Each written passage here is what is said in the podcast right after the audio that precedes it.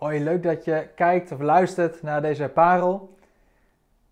Een tijdje terug speelde ik met Annelies een gezelschapsspel samen met onze vriendin Kaatjel. We speelden Ticket to Ride.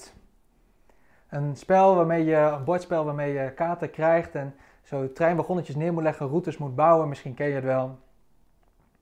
En ik kreeg mijn routekaarten bedeeld en ik pakte zo mijn kaarten en ik keek erop en ik dacht, dit zijn bijna de meest ideale kaarten. Alles ligt een beetje in de kaars verlengd. Ik kan zo in één stuk doorbouwen. Als ik mocht kiezen uit de hele stapel routekaarten, nou, dan zou het zomaar kunnen dat ik deze vier kaarten zou hebben gekozen. En we begonnen het spel en zo gaandeweg het spel zag ik dat Annelies en Kaatje op een heel ander deel van het bord tegen elkaar een beetje routes aan het bevechten waren, maar dat ik aan een heel andere kant van het bord volledig mijn eigen gang kon gaan. En ik had echt geluk met de kaarten die je kreeg, met de wagonnetjes die je kreeg, de kleuren. En zo kon het zijn dat ik in no time mijn routes had afgebouwd, mijn wagonnetjes kon opmaken en het spel snel kon beëindigen. Ik keek hoeveel wagonnetjes Annelies nog had en hoeveel Kajol nog had. Ik schat een beetje in dat zij hun routes waarschijnlijk niet eens hadden kunnen afmaken. En ik had ook nog de langste route aan elkaar. En ik dacht, dit is kat in bakkie. Ik heb waarschijnlijk dit spel gewonnen. Dat kan eigenlijk niet anders. Maar bij het optellen van de punten kwamen we erachter dat Annelies met één punt verschil van mij had gewonnen. En dat knaagde een beetje aan mij. Hoe was dit eigenlijk gebeurd? Maar belangrijker nog, waarom knaagt dit eigenlijk aan mij? Waarom speelt dit in mijn leven? Waarom is zo'n stom spelletje, leuk spelletje, waarom is het zo belangrijk dat ik dit win?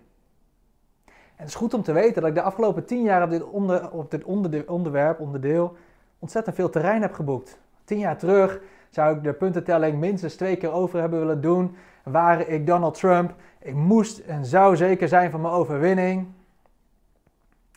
En als ik dan alsnog verloren had, dan zou ik met een veeg misschien wel het hele bord door de kamer hebben gesmeed. Je kan je voorstellen waarom Annelies heeft aangedrongen op verbetering voor mij op dit onderdeel. Maar het is gelukt, ik ben hier beter in geworden. Maar s'nachts of s'avonds lag ik nog in bed en lag ik dit spel nog her te beleven. Waar is dit eigenlijk misgegaan? Maar waarom is mijn succes in zo'n spel zo belangrijk voor mij? Want het is toch minstens zo leuk als mijn leuke en slimme vrouw het spel wint. Dat is toch leuk?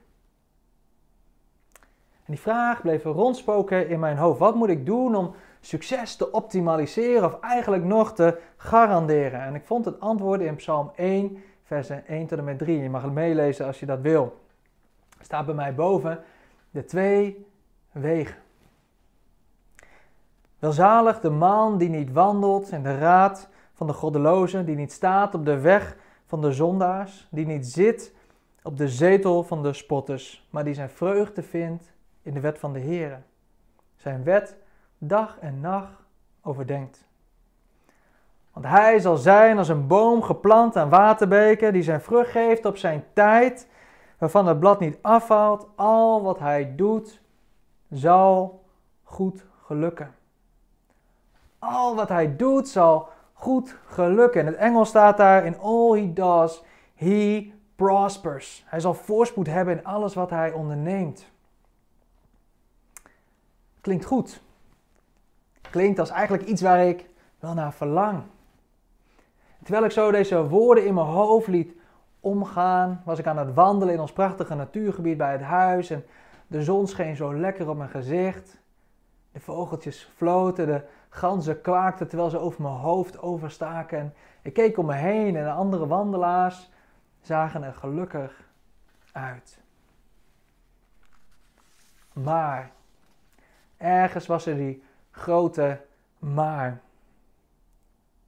Hoe zit het dan met mijn collega en vriend in Kiev op dit moment, die al twee, drie weken in oorlog is, die zijn kinderen naar de grens moest brengen om ze in veiligheid te brengen en een plan heeft om de wapens op te pakken, om zijn land te verdedigen, om zijn gezin ook te beschermen, zijn eigendommen te beschermen tegen de vijand. Hoe is dat dan voor hem?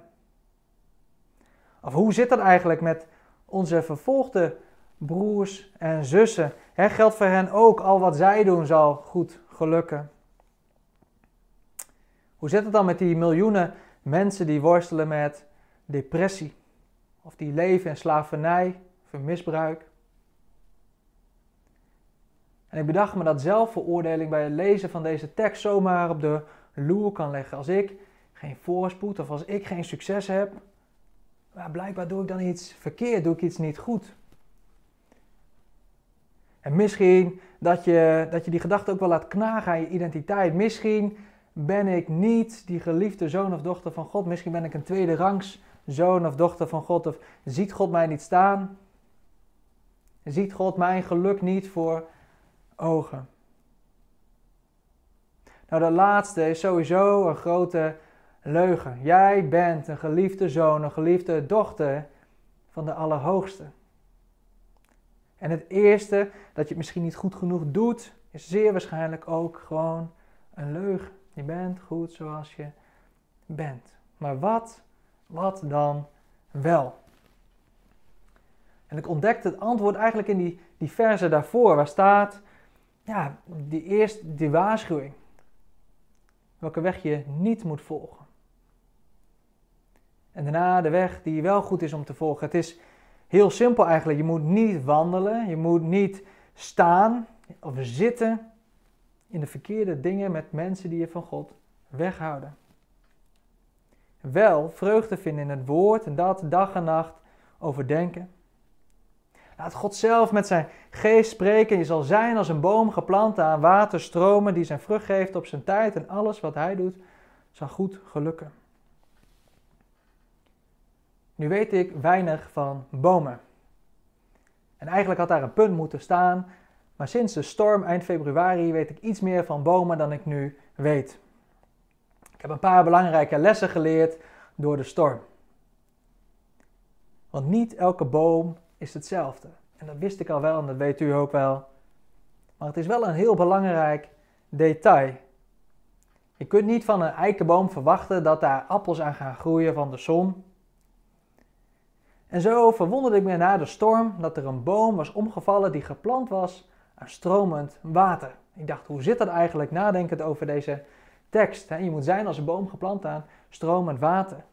Maar deze boom was geplant aan stromend water. En met die twee maanden daarvoor, waarin we regen en overvloed hadden gehad, had die boom meer dan genoeg water gehad. Want die, die sloot die daarnaast stond, ja, die had hem overspoeld met meer dan voldoende water. Maar toch, toen die storm kwam, ging de boom neer. De overvloed aan water had ervoor gezorgd dat de, dat de grond om de boom heen drassig was geworden en de wortels, ja, die hadden eigenlijk geen grip meer in de grond. En zo, zo kon het dat toen de wind ging waaien, ja, de wortels geen stand hielden tegen de zwakke grond en zo omging. Het was veel te veel water voor deze specifieke boomsoort. Maar een meter of vijf daarnaast, ook aan stromend water, stond een heel andere boom. En die boom had geen centje pijn gehad aan de storm. Stond nog vier overeind, was niet gevallen. Elke boomsoort is uniek. Elke plek waar een boom staat is uniek. En de fase van het leven waarin hij zich bevindt, dat maakt nogal veel uit. Je kan niet verwachten dat als je een appelpit in de grond stopt, dat je de lente erop al de appels kunt plukken. Eén, omdat die boom dan nog veel te jong is, als er al überhaupt iets boven de grond is. En twee, omdat appels helemaal niet in de lente worden geoogst. Het heeft veel meer tijd nodig. En de les die we daarom mogen leren is dat je bewust mag zijn van jouw identiteit in Christus. Wie je bent, hoe Hij jou heeft gemaakt, wat Zijn doel is voor jouw leven. Dat vereist zelfonderzoek. Dat vereist reflectie en bevragingen. En dat behoeft ook studie in het woord en tijd met God, zodat Hij mag spreken met zijn Heilige Geest. En als je dat doet, is succes gegarandeerd. Alles wat je doet, zal gelukken. Maar in elk seizoen van het leven ziet succes er wel anders uit. Soms is succes tijd nemen om rustig te groeien. Soms is succes ook tijd nemen om je te laten snoeien, zodat je in de toekomst meer vrucht kunt dragen. Soms is succes ook eh, mooie vruchten voortbrengen, zodat anderen kunnen proeven van de goedheid van God door jou heen.